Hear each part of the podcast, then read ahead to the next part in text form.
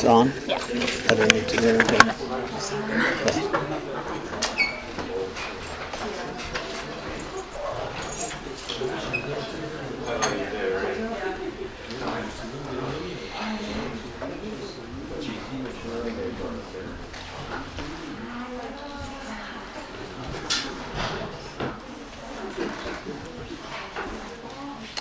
Uh, Good evening.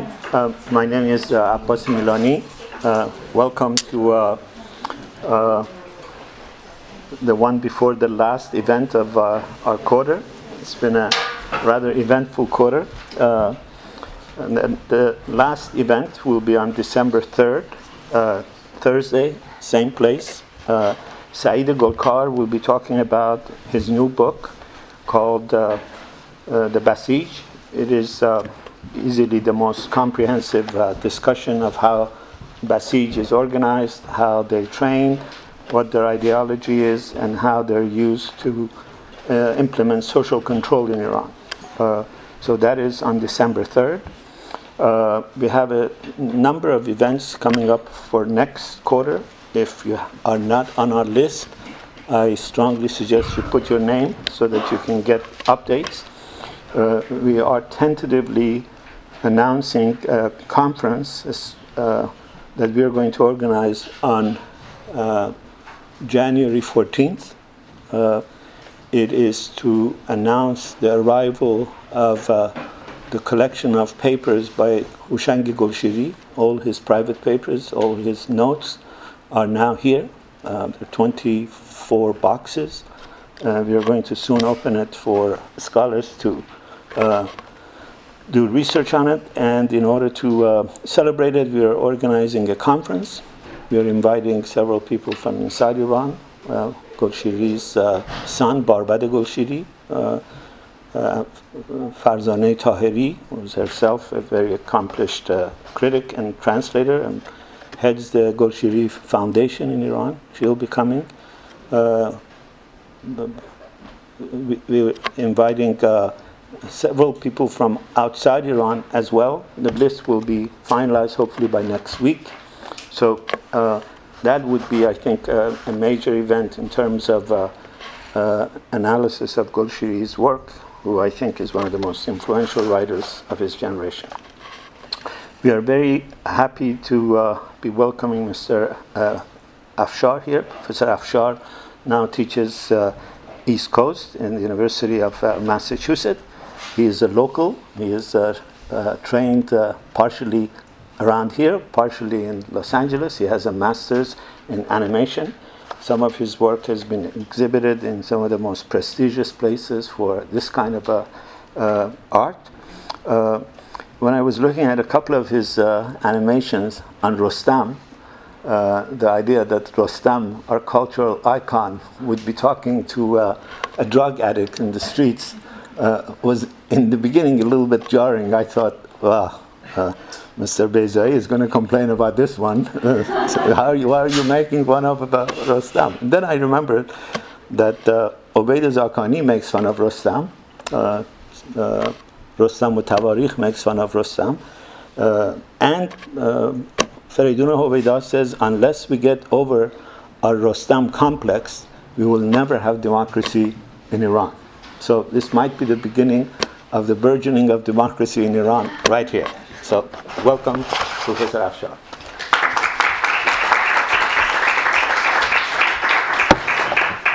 Get the mic going first.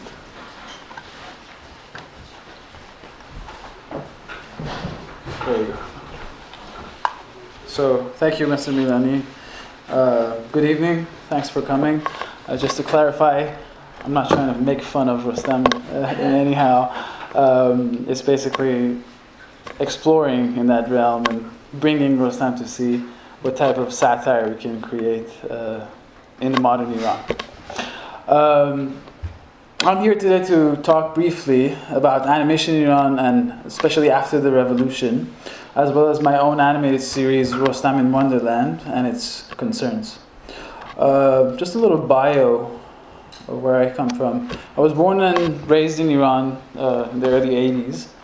Um, went to a very well corrupted, uh, destructive education system in Iran. Um, finished high school, moved to the United States, went to Cal Arts and UCLA, studied animation uh, and digital media, and now I'm developing the animation program at University of Massachusetts Lowell in uh, close to Boston. I would like to start with a, a, brief background on my approach to art and where I think it lays roots. Uh, my generation, the generation of 80s kids, um, or Dahe Shastiha, were born and raised during the Iran Iraq War in a very polarized culture. Uh, we dealt with social norms in different ends and ho- at home and in the society, and the perfect recipe for nostalgia to be developed.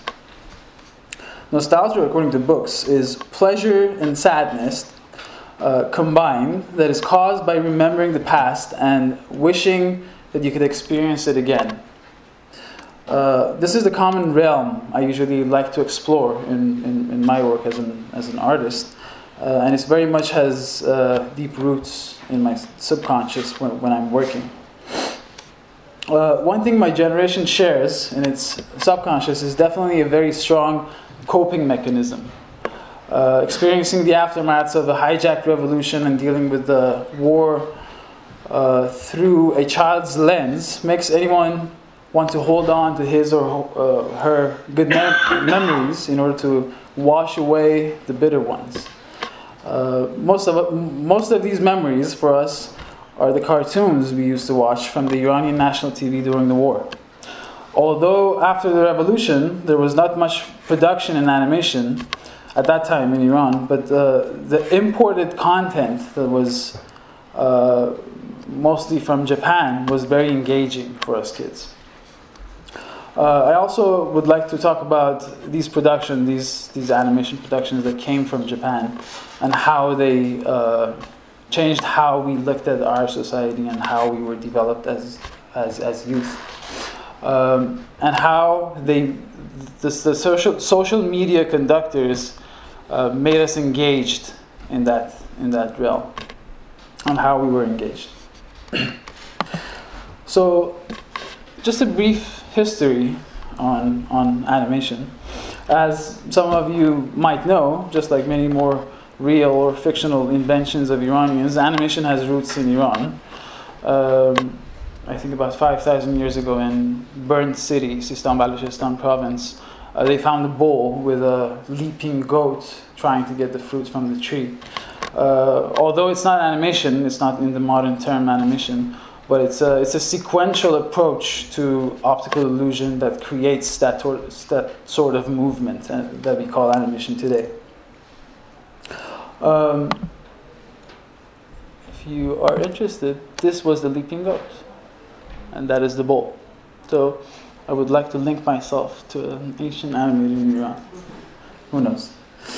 Um, animation was more or less born uh, in the early 20th century in, in the West. Uh, and when it was at, at its peak, the, the golden age of animation in the 50s, that's when animation came to Iran by uh, artists like Esfandiar Ahmadiyeh, uh, Murtaza Mumayyiz, uh, Farshid Mesghali, Ali Akbar Sadiqi, uh, Dr. Zarrin uh, Kelk. Uh, at this time, they were mostly just experimenting uh, with the medium, um, not much studying the filmmaking aspects or uh, how you can engage the mass population with that medium.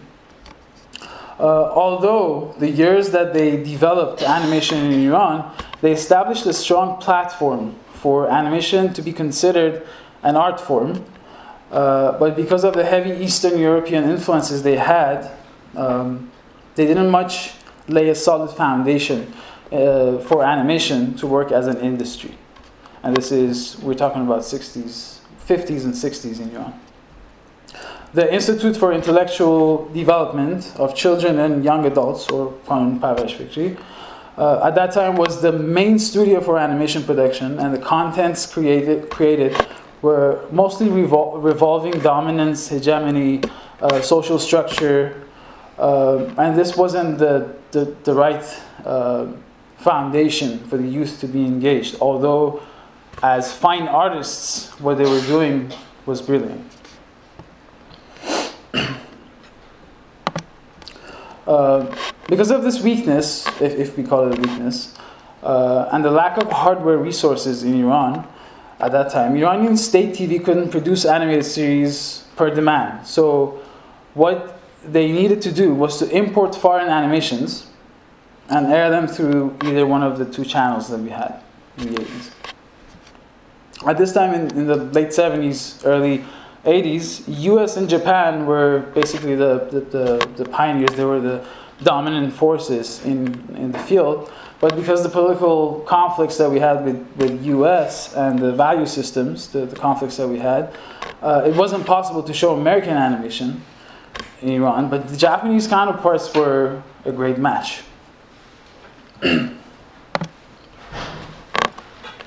now, what is really interesting is, is that although these series were attractive enough for in, engaging the youth in many uh, countries out, outside of Iran, I mean, these, these cartoons from Japan were uh, shown in France, in, all, all over in Europe, in, in South America, uh, wherever they reached. But in Iran, the majority of the contents of these films were one way or another manipulated.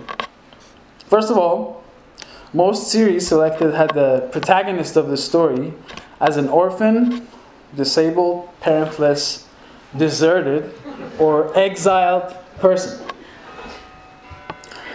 Uh, secondly, according to the cultural norms, the contents were often censored or changed in the editing steps, editing stages. I'm going to show you some of these uh, uh, series and briefly give you some examples those of you who are born in the 80s, I see smiles on your faces. I'm going to give you some chills uh, hearing the sounds and seeing, uh, seeing these images. so I need to add that it's, this, is, this might be interesting. Uh, so, Nippon Studio in Japan was a, was a famous studio producing animation at that time, early 70s. Some of their most famous animators were Miyazaki and Takahata. These guys later separated and created Studio Ghibli. That's the, the, the, main Japanese studio right now producing animation. Finally, in the early 2000s, US decided to um, dub some of their animations, their feature animations, like Totoro. Actually, Totoro was a little bit earlier, but Spirited Away, um, Princess Mononoke. So it, it, it became popular in, in, the, in the US as well. But they were the backbone of, uh, of this studio. They, uh, they had a very famous series called the, the World Theater Series. They were mostly uh, focusing on uh, literature, classic novels, and that was the content for their animations. And they had really great Animation, as, as you might know, is a very meticulous job. It's time consuming. And they were the masters at, at, at creating these characters within, within those uh, environments and make them believable. That was, that was the most important thing, making a character believable and how you, uh, how you make a character appealing to the audience. So these guys were doing a great job, and the content would match the Iranian uh, taste for, for youth. Um, let's go through some of these cartoons. This is Maya the bee. We call this Nico Niku. Um, they were looking for their mothers. They, they, did, they, they didn't have mothers. Uh, I mean, I think, I'm not sure if they were siblings or not, but they were looking for a parent. That's one. Let's go on. This is Adventures of Hutch the honeybees, uh, the honeybee. We call this Haj Zambura Asal. Um, he was also looking for his mother. Because of this series, I'm terrified of insects. the praying mantis in this in this show was the villain, as a child, I created this humongous uh, villain in my, my head. I remember in high school going back home, there was a praying mantis on top of the stairs. I couldn't go home. To this day, I'm, I'm afraid of them because of this series. Uh, Danchak or Pesarish Raja, his mom had died. Chubin, uh, coming from a foreign planet, uh, this guy was looking for his mom too. Uh, and there was a, an evil creature called Brunka holding his mom away. Exactly. Oh, and that is true. The, the, the final episode, when we, when we were all waiting to see what happens at the end, uh, the, the, the whole episode was a mashup of just, just scenes without any narrative because the dress the mom was wearing was inappropriate for TV.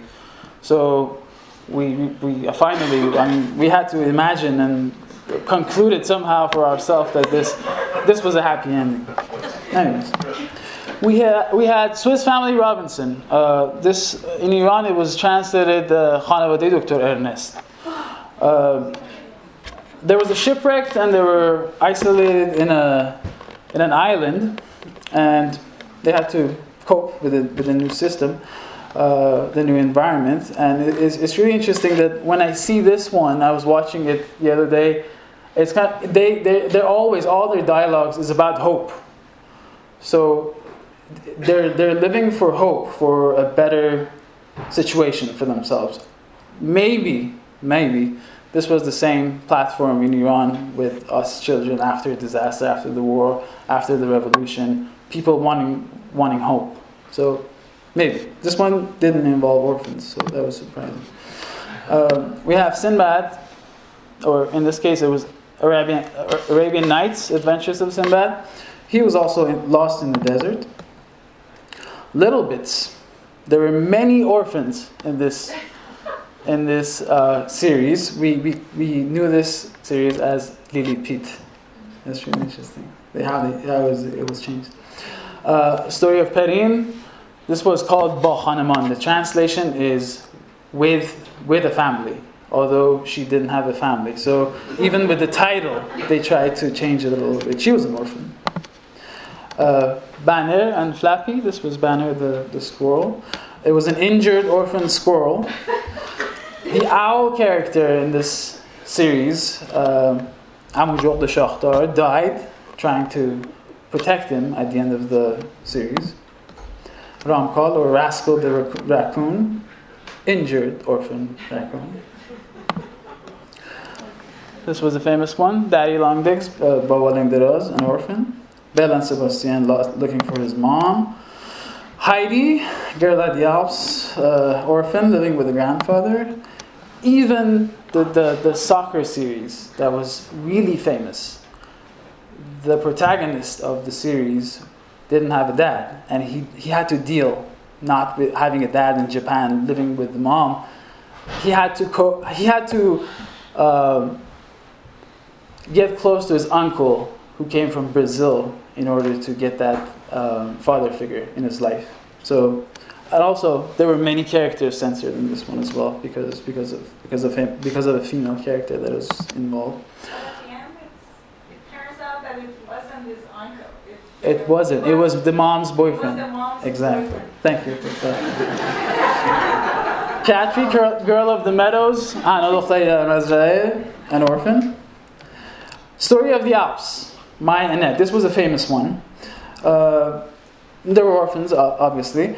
But it's interesting that the original soundtrack for this series was also changed. Uh, uh, it was changed to a score by Majid Intezami, played with Santur, I guess to, to make a better nostalgic effect on the kids. Uh, just to give you that chill, the 80s kids here. Oh, now, what's important is that however they could, these conductors for the, for the social media, at that time, engaged the kids. So we know that. Uh, with these creations, they hooked us in. But aside from that, they were trying to prepare the children in case they get hit by a disaster, whether it was becoming an orphan, uh, losing a home, or simply exper- exper- experiencing the war. Uh, it was a very manipulating tactic, but it worked. So it gives me the chills. Everything. So this is the soundtrack. This was. This is not the original soundtrack, but it was changed to make a better effect on the kids at that time because it made. Uh, I have experts, uh, excerpts from uh, some of these cartoons, and I want to show you uh, mostly how in their dreams they realize that they have a parent.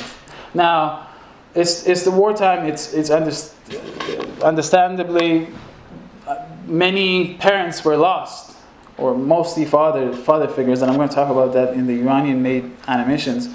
Uh, but still, now that we're adults, we're dealing with these effects of, of these type of um, I don't want to call it corruption in, in the sys- in the in, in the media system, but uh, it affected us.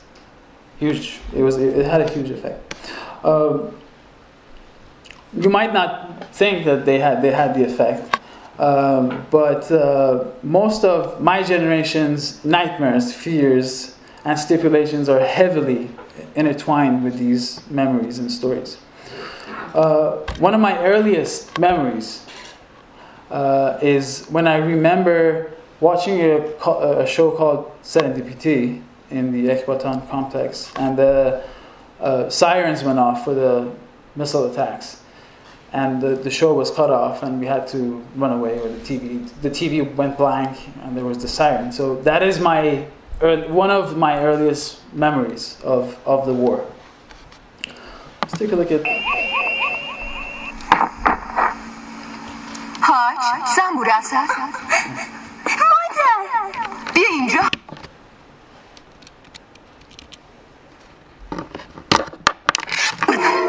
من بیا می‌خوام تو رو ببرم به یه باغ پر از گل. باشه.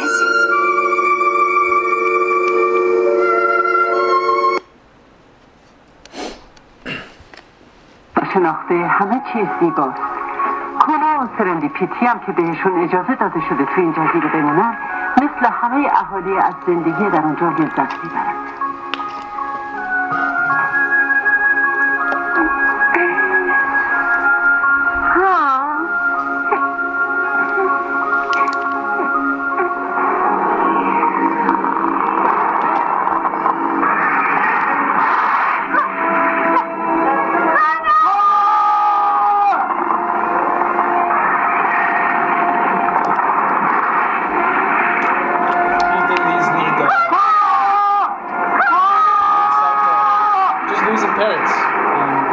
kid, having the nightmare of losing, losing your parent. But it was normalized for us. It was kind of, it was crystallized in our heads that this might happen. It was, it was, it was something normal. Now I talk to my students, and their problems is very different than what it, what what we experienced. Maybe it made us better people. I don't know. من از دست یک موجود ظالم و خودخواه به اسم برونکا فرار کردم و به اینجا اومدم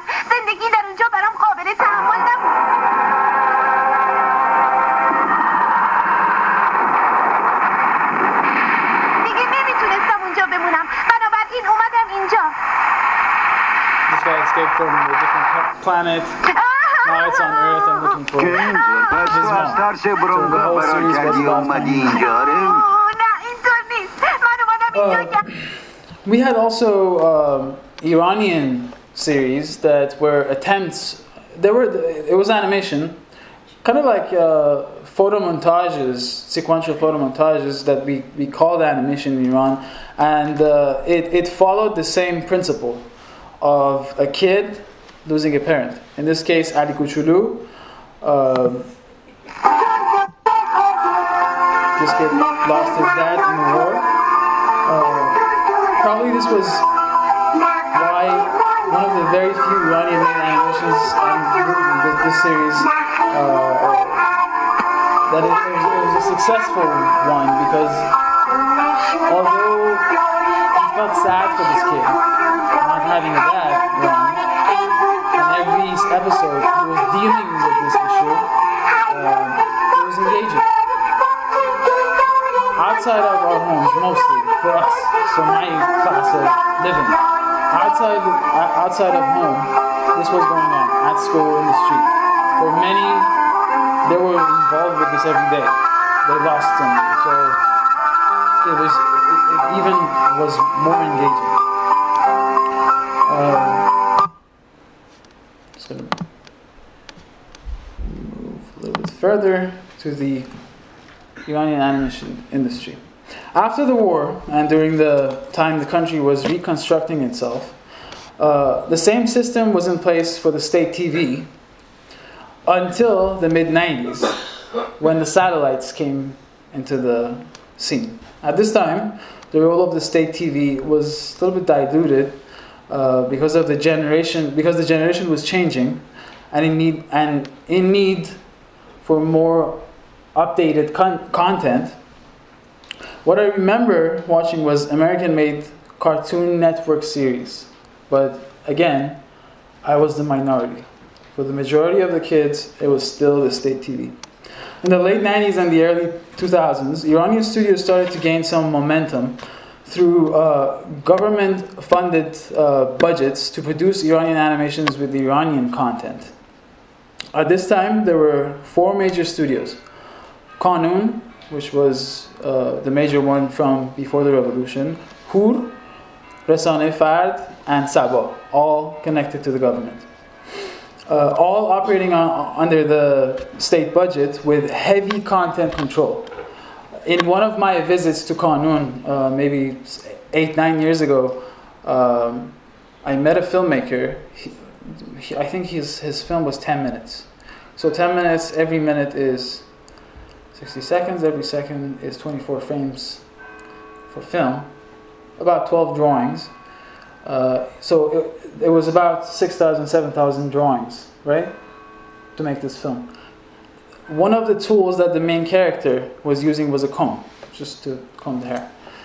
It resembled a Jewish symbol, so it was censored. So that he had to go back, change every frame to, to not portray something that might resemble a Jewish symbol. So it was heavily, it is still heavily controlled in the, in, in the studios. Um, although they were, they are doing, they're creating great films, mostly short films, uh, but because they can basically uh, maneuver around these censors. Uh, with TV series is different. They need a big budget to create these series.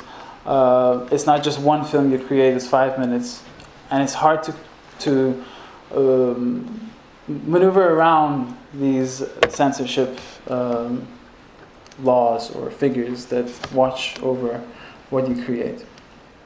Um, so at that time in the early 2000s, they started to explore with projects revolving around the religious contents. Uh, stories like stories from Quran, from Quran, from uh, prophets, imams, and this was definitely and it was an unsuccessful attempt because the kids were simply not interested. The second attempt was to focus on mythical stories uh, of Middle East and Iran, such as the story of Jamshid, Zahak, Garshasp. Uh, but again, the result was not noteworthy because uh, the kids don't get the education in the school system on, on, on, the, on the mythical uh, stories in Iran, the mythical history of Iran, mythology of Iran. I don't remember any mythology in my, in my education in Iran. I don't know if, if, if I'm mistaken, please correct me. Uh, but that, it was an attempt. The, the, the, kids couldn't make a connection to their identity with these characters. So that, that was also, although it was getting better, it was, I think it was a failed attempt. Uh, more than the mythical stories of the East, of Iran, kids got to know more about the Western mythology because Western studios had the resources, had the technology, the fancy visuals, so they they engaged the kids more in, in, in, in their own uh, story, storytelling traditions. Most kids after my generation know Hercules better than Gashos per se. And it's because of the fancy, entertaining story, um, technical um, abilities of the Western uh, counterparts. The third attempt, um, and this, this is only about a decade ago, uh, came when personal computers got far more advanced and Iranian animators could at least do a better job technically. In order to pull in some audiences. The content for this third attempt was based on Iranian folk stories, stories that are transferred orally. And we have this tradition from uh, many thousand years ago in Iran. I got to uh, learn about our oral traditional storytellings through music because that's a part of our music. Some are written, some are not. Musiqi maqami, the folk music is, is mostly, uh, we call it chest to chest. So you sit down in front of your master, he plays, you play. He plays, you play un- until you get that story. So that's how it's, it's transferred. So the kids had the ear for that type of story. And the, te- the, the, the, technical parts were better, they were um, improved, but still there was a problem the content. The content was really clean and, and proper. So, one famous uh, project is actually Shekarestan. This was, this was a really uh, well known project, I think, in the 2003 or 4 in Iran. Uh, the, the character design is, is, is great. The stories are solid. But after watching a couple of episodes, you lose interest as a, as a teenager, as, as the, the young generation in Iran, because still it's controlled. You feel that. You don't have, you don't have space to maneuver as, as a kid being uh, creative, being imaginative. Um, so this was the third attempt. And now we have the internet. So after the inter- internet's entrance in Iran and with faster connections, artists and filmmakers started to produce web-based work to be seen without any content control from the government. Currently, there are several projects that are very popular, uh, mostly on the social media platforms. A good example is Dirin Dirin. Uh, this project was started as a web series but found its way into the state TV after its popularity in the social media. Uh, there's a controlled version of this series in the state TV channels, um, but still, it, it, has many followers. Uh, younger generations are following it, older generations are. Uh, it's about everyday life in Iran and the issues that everyday life. Um, creates for for one. Uh, let's let's watch an episode. For those of you who, and this is in Farsi, I'm going to explain what's going on.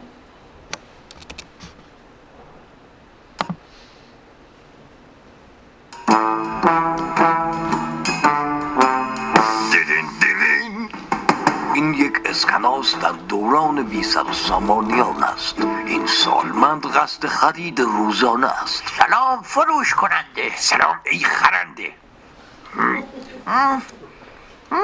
آن نان چند است به یک چندرغاز است ای سالمند اوه چقدر گذاف می باشد لابد این فراورده های لبنی چند است؟ دو چندر و نیم غاز است ای سالمند ای بابام هی.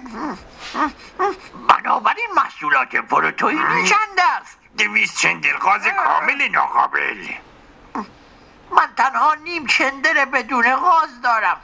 آخر من با این چون کنم. فیلحال بی حساب شدیم. یک بار جواب سلام دادم سه بار هم قیمت گفتم که روی هم می شود نیم درغاز به هر حال مرگ حق است چه از سالمندی چه از How much is the گرسنگی bread?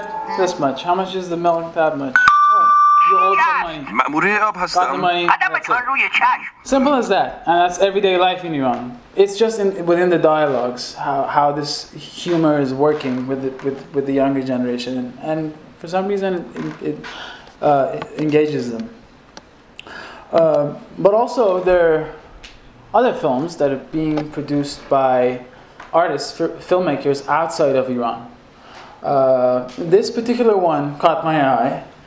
Um, it's made in France by Sarah Saidan. Um, it's a short, actually, it's a short film. It's 15, 16 minutes long, but it's worth it. It has subtitles, and I want you guys to see it because it's a very important film.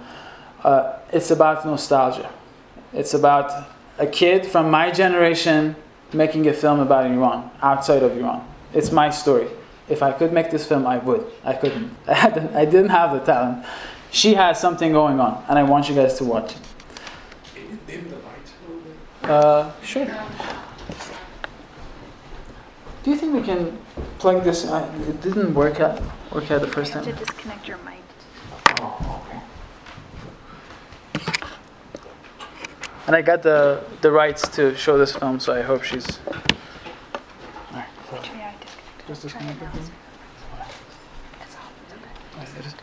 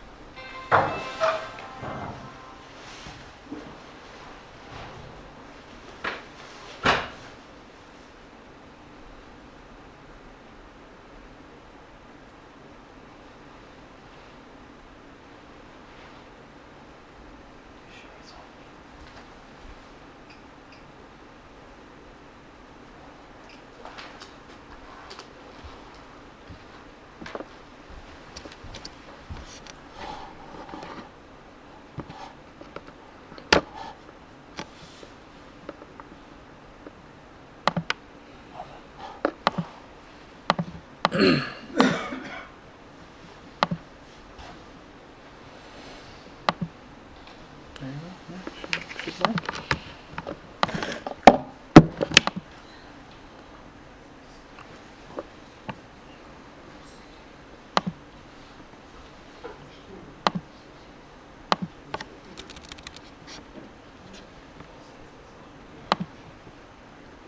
We turn down the- Yeah, it's up all the way. We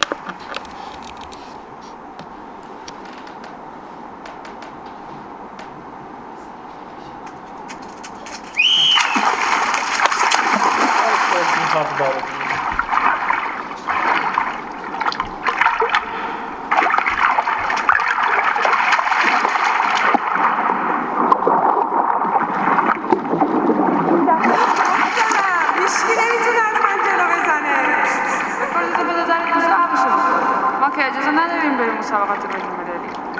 Mustafa Gaffer Işıl Belki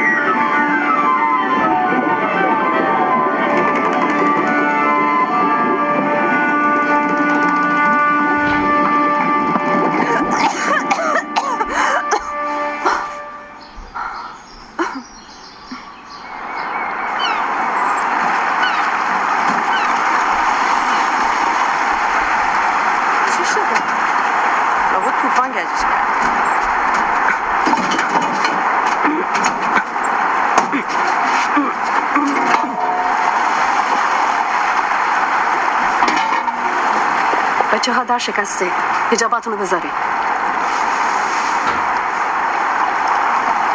خانمای ناجی فقط ده روز مانده. می‌خوام قهرمان کشور که میره استرالیا از تیم ما باشه.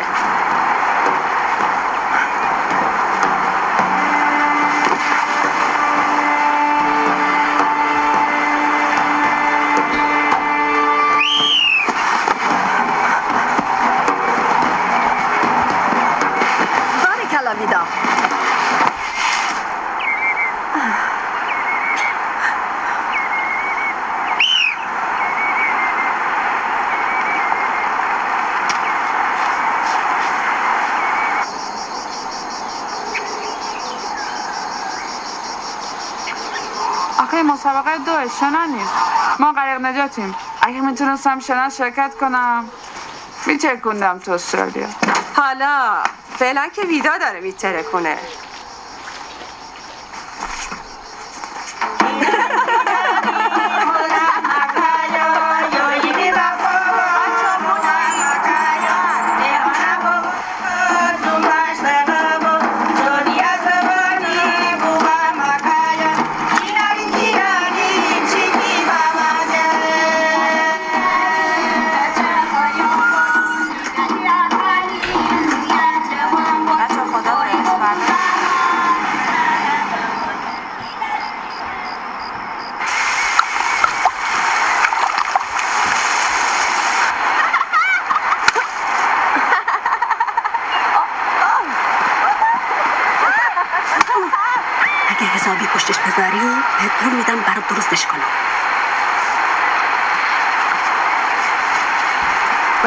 این ساره.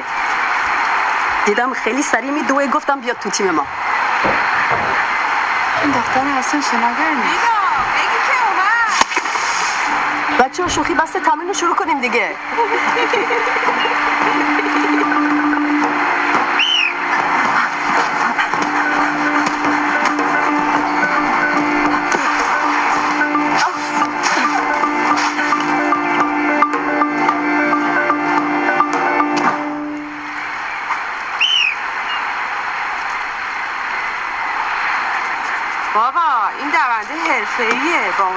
درازش.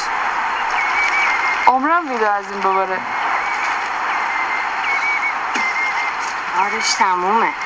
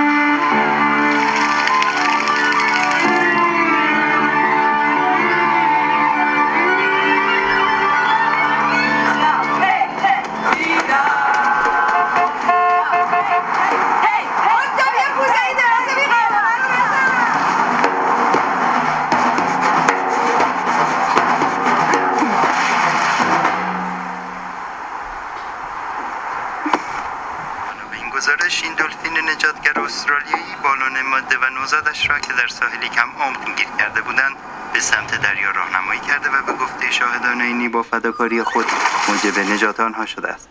اکنون همکارم آقای خیارجانی گزارش آب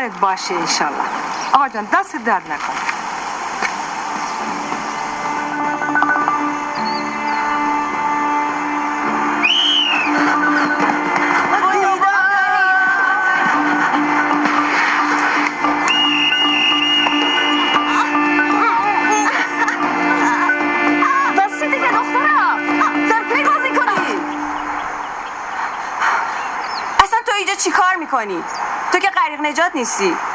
فکر کردی همینجوری کشکی می‌تونی بیای جای ما رو بگیری؟ ای وای ساره جان برگرد بینم. آخه چرا دعوا می‌کنین دخترا؟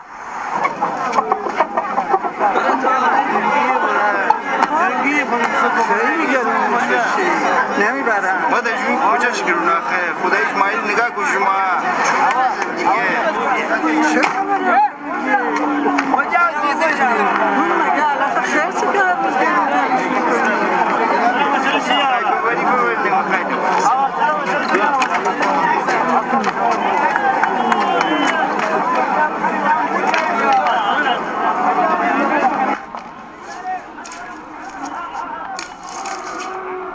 چه خبره؟ به دست چقدر میاد عروس خانم دخترم مبارکه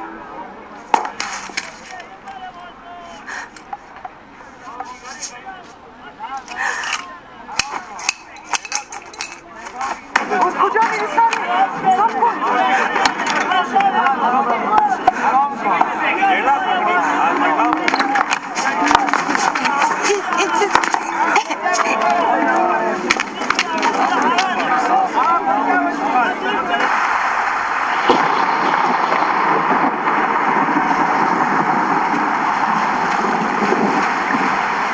سار ویدا فردا مسابقه کشوریه باید یکیتان انتخاب کنم.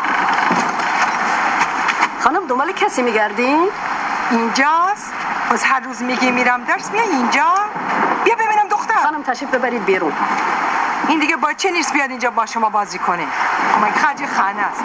تازه هفته دیگه هم عروسیشه بیا بریم مادر ای بابا حیف شد. ساره می‌تونست برنده بشه. عیبی نداره. سرنوشته دیگه. ویدا پس حالا تو نماینده تیم مایی. همه امیدمون به توه.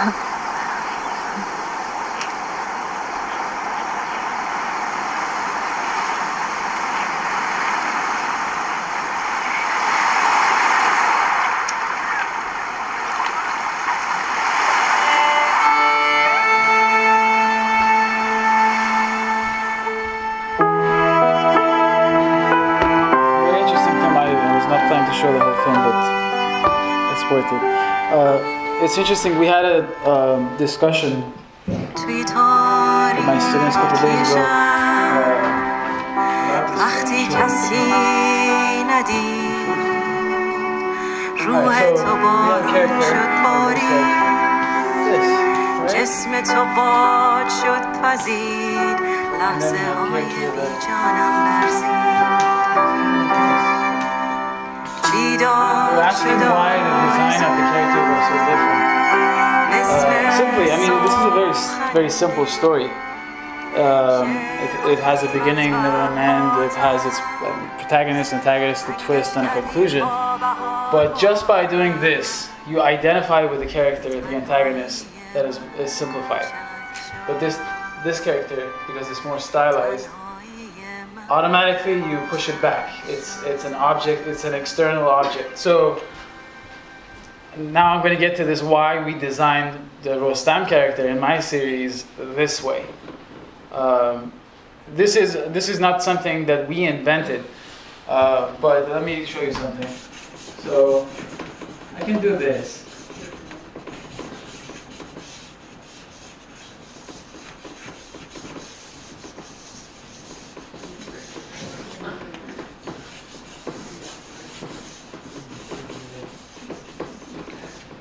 Right?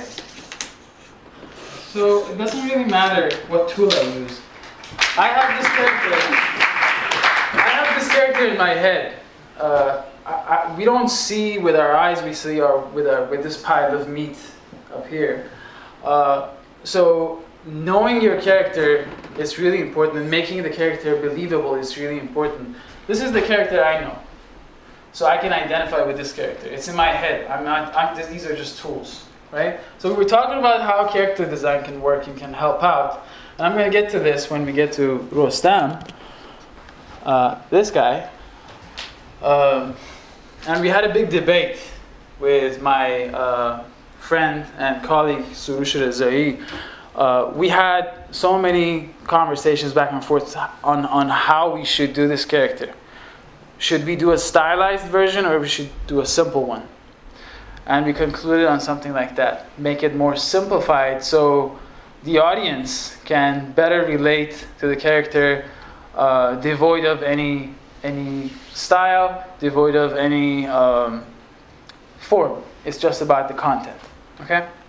I'm just going to give you uh, more information about uh, this series. So, as I said, I migrated to US in 2000 after high school. I was not into mythology at all. I was not into Persian traditional music at all. It was all about nostalgia.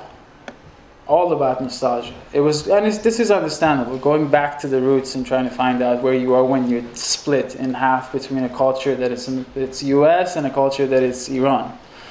Uh, so trying to find yourself within your culture. Um, I started to study Shahnameh, just reading Shahnameh, Book of Kings by Ferdowsi, and other um, scripts from a- ancient Iran. Uh,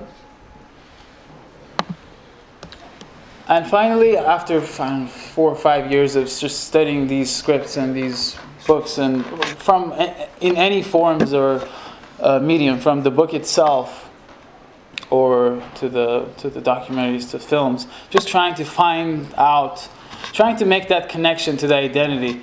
Uh, I concluded two exhibitions. One was called Pahlavan. It was about the heroes of Shahnameh uh, and how they try to uh, and uh, it was about their struggles within uh, about uh, them being patriots them being heroes fighting for a country or for, for a land. And the second one was this series, it was called Seven Conquests of Story. It wasn't about the stories of Shah Shahnameh at all. Um, these paintings were shown in Tehran, and the main goal for me was to have a dialogue about storytelling rather than telling the stories themselves. I wanted to create a dialogue uh, about the stories and develop conversations and why these stories survived uh, the seven conquests of history of, or, or time, how these storytelling traditions were transferred uh, generation by generation, why they, they survived uh, more than anything else. It was basically an impro- improvisation in an abstract form, abstract visuals on how, how I can tell these stories, but they're mine, they're not anybody else's. If, if that makes any sense. So this is Rostam and Sohrab. They were, they were shown, in, shown in Tehran. There were a lot of conversation about them with uh, the audiences. This is Seven Conquests of Rostam. Rostam and Isfandiar, and uh, you also created an installation uh, for this exhibition and let the audience interact with the story by manipulating uh, or not manipulating if they decided uh, the story based on their identity and beliefs. This was a study on why people tend to change a story regardless of the creator's intention. So when, when let's say Ferdowsi gathered, the, the, the author of Book of Kings, he gathered these stories, added to them, decided which ones are the right ones, or the ones that he wanted to uh, portray in his book. But then, like any other book from the ancient times, it goes through editions. People come in, they think this this this part is not right, so they try to change it. But so this installation was about whether you would do this or not. It was it was really interesting. Many people decided to change it. We had uh, we had uh, one of the poems by Ferdowsi up there and extra words around it, and we let people change the words if they wanted to, based on contemporary uh, life, whether on, on, modern life. Many people, most people did. Uh, we invited uh, Mahmoud Dolatabadi to, to come and see this installation. I think he was the only person who said, I don't want to change it. I'm, for, for whatever reason he had, he said, it's fine, however it is, just let it be. Um, and it was a really interesting experience. So um, at this time, I got to know Surush Rezai. Uh, he's now a celebrity in Iran, very popular with his uh, animated films. It's mostly satire, what he does. Many times we had clashes, conflicts over the content that we created for the for the series, for the Rostam in Wonderland series, because I wanted it to be more neat, more proper. He wanted to go crazy. Um, we met. This is him. He has many uh, popular animated series uh, of his own. We met uh, in, a, in a workshop in Tehran. It's, it's interesting that I was going back to my roots, trying to learn about Iranian mythology and stories and folklore and everything, and he was doing the opposite. He was working on uh, Looney Tunes and Merrie Melodies and Warner Brothers animation. Uh, so it was a it was a nice collaboration with him.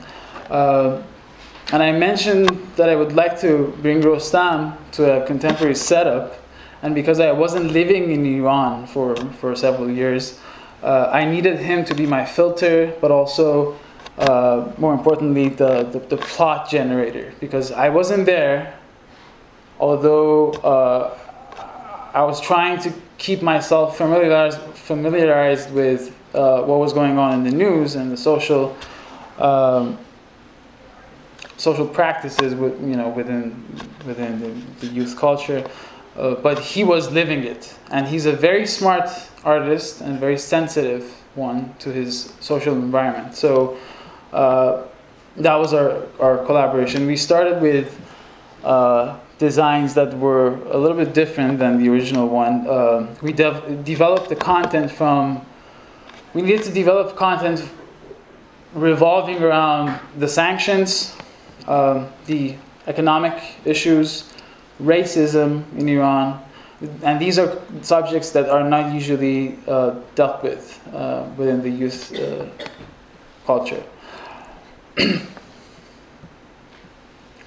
Characters needed to be believable, connectable, and vessels for self identifying. Um, that's why we decided to go from a very stylized design to a very simple one.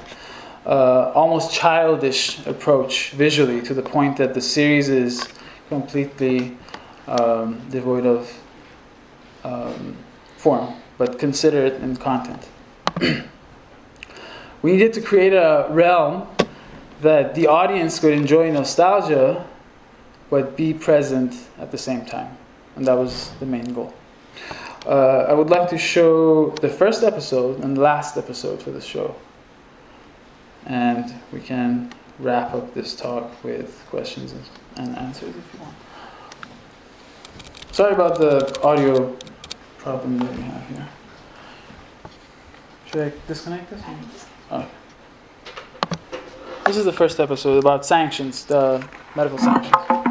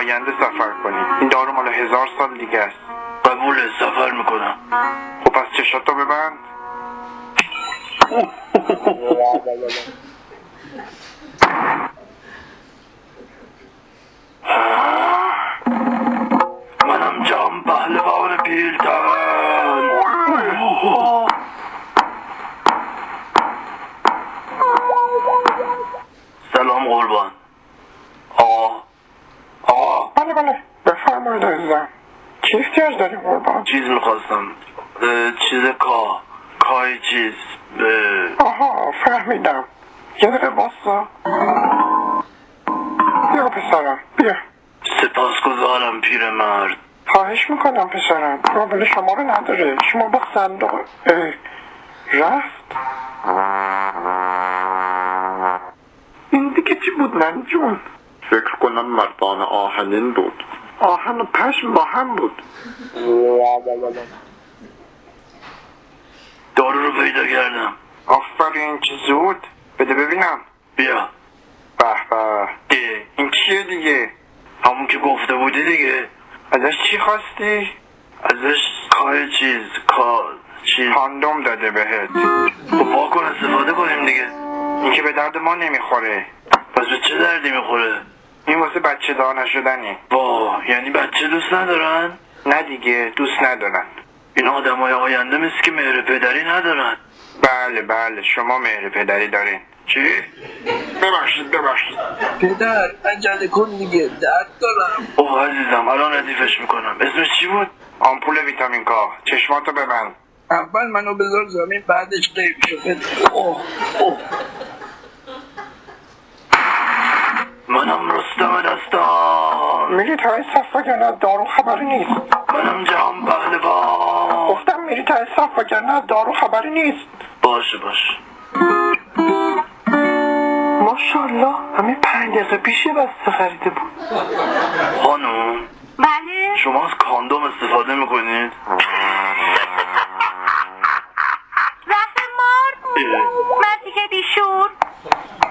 آخر نفهمیدیم اینا خوششون میاد یا بدشون میاد. آقا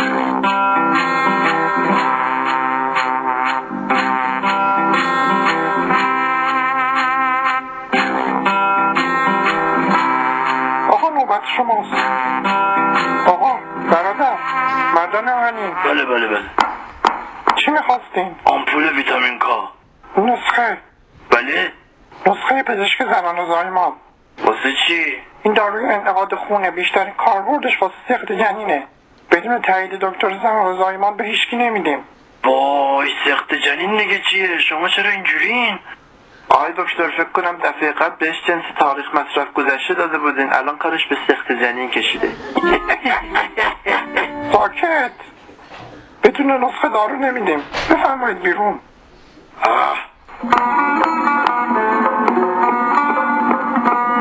جارو می‌خوای داداش؟ آره بدون نسخه نمیدن. با من بیا بدون نسخه به دارو میدن کجا میریم؟ ناصر خسرو. بادیانی یعنی؟ اونشو دیگه نمی‌دونم. تو بیا فقط. زمان ما شاعر بود آخه. بپر که موتور.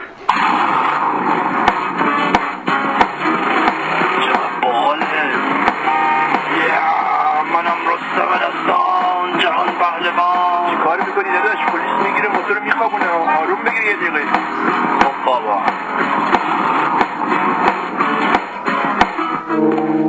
چی می‌خوای؟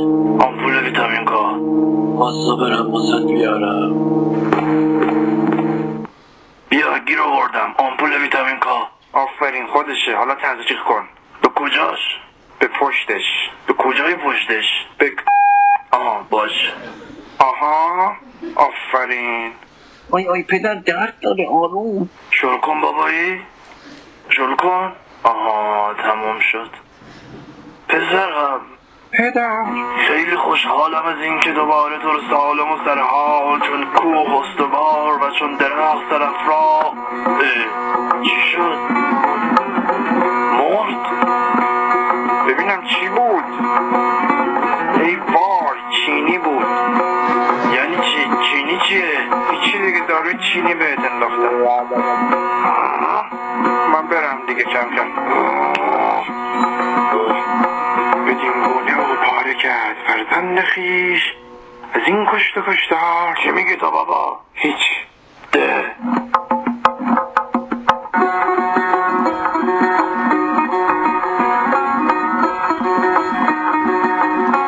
All right, so I'm going to skip. Uh,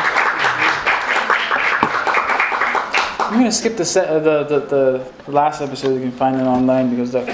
Milani told me we're. Uh, Sorry, uh, do you want to check the sound on the player? uh, I guess it's VGA. So On the.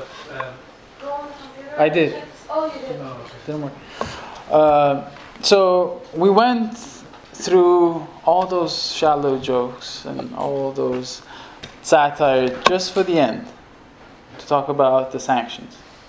That's all the effect we wanted. So uh, it, it's really tricky. It's very sensitive. Uh, we finished five episodes, each different. Uh, but the most interesting part of this project was how people interacted with us in, in social media. Uh, that was that was very educational. Uh, the the last episode is, episode is about racism in Iran against Afghans. Uh, we had about two thousand comments, just people going at each other, uh, talking about race and them showing off how they're not racist. So I think that conversation was uh, at the end a good conclusion for this project. I'm here for any questions. If yes. I had a, I have a question about the system in Iran. Of course, you, this is uh, posted on social media. You Mhm. said you bypass. In case you want to make something like this for the general population on television, do you have to first run it by an official? I mean, they have to first. You have to send it to an organization that looks at it. First, you need to go through. A, you need to talk to a studio if you have a project. They have their own authorities, and then also they have their own. So it's, it's a very complicated structure. Here, it's mostly whether it sells or not in the studios. Over there, it's mostly about the content and if it sells. Uh, it's, it's funny with, with the budget that I think it's about 60 million for for animation per year. It's not a small budget, ha- although half of it needs to be provided by advertisement. Um, so it's a, it's a very tricky tricky project if you want to get into it. Usually, they don't get any permits to do that.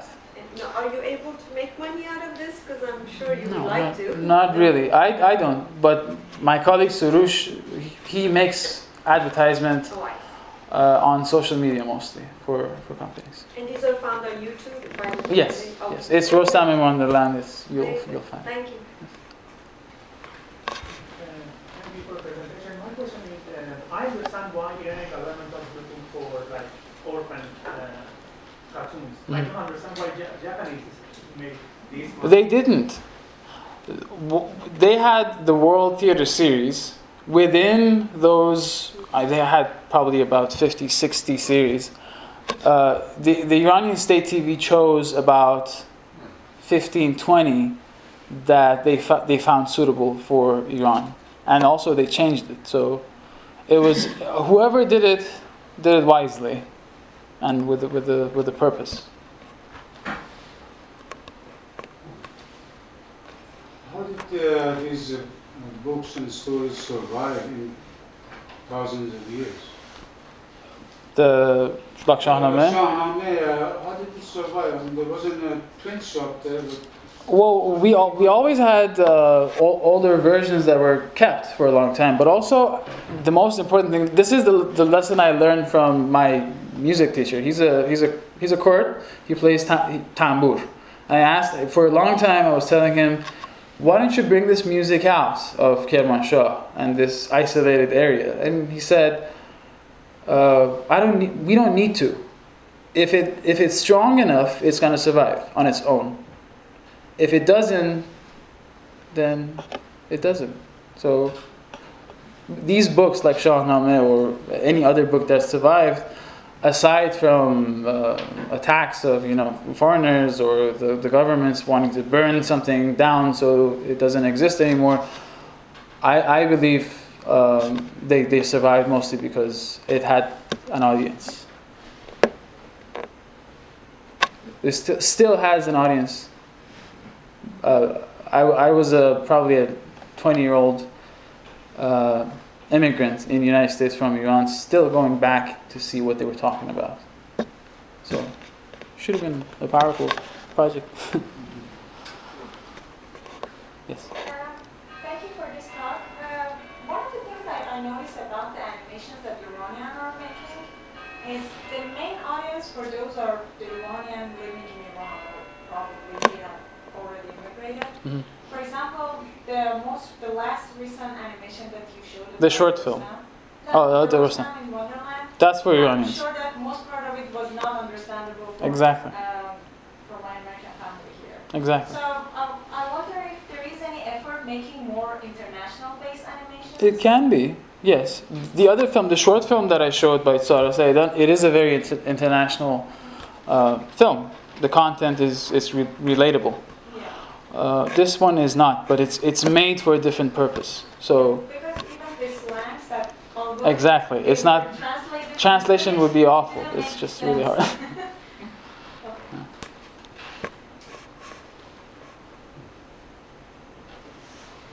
Question? It's drinking time. Thank you very much.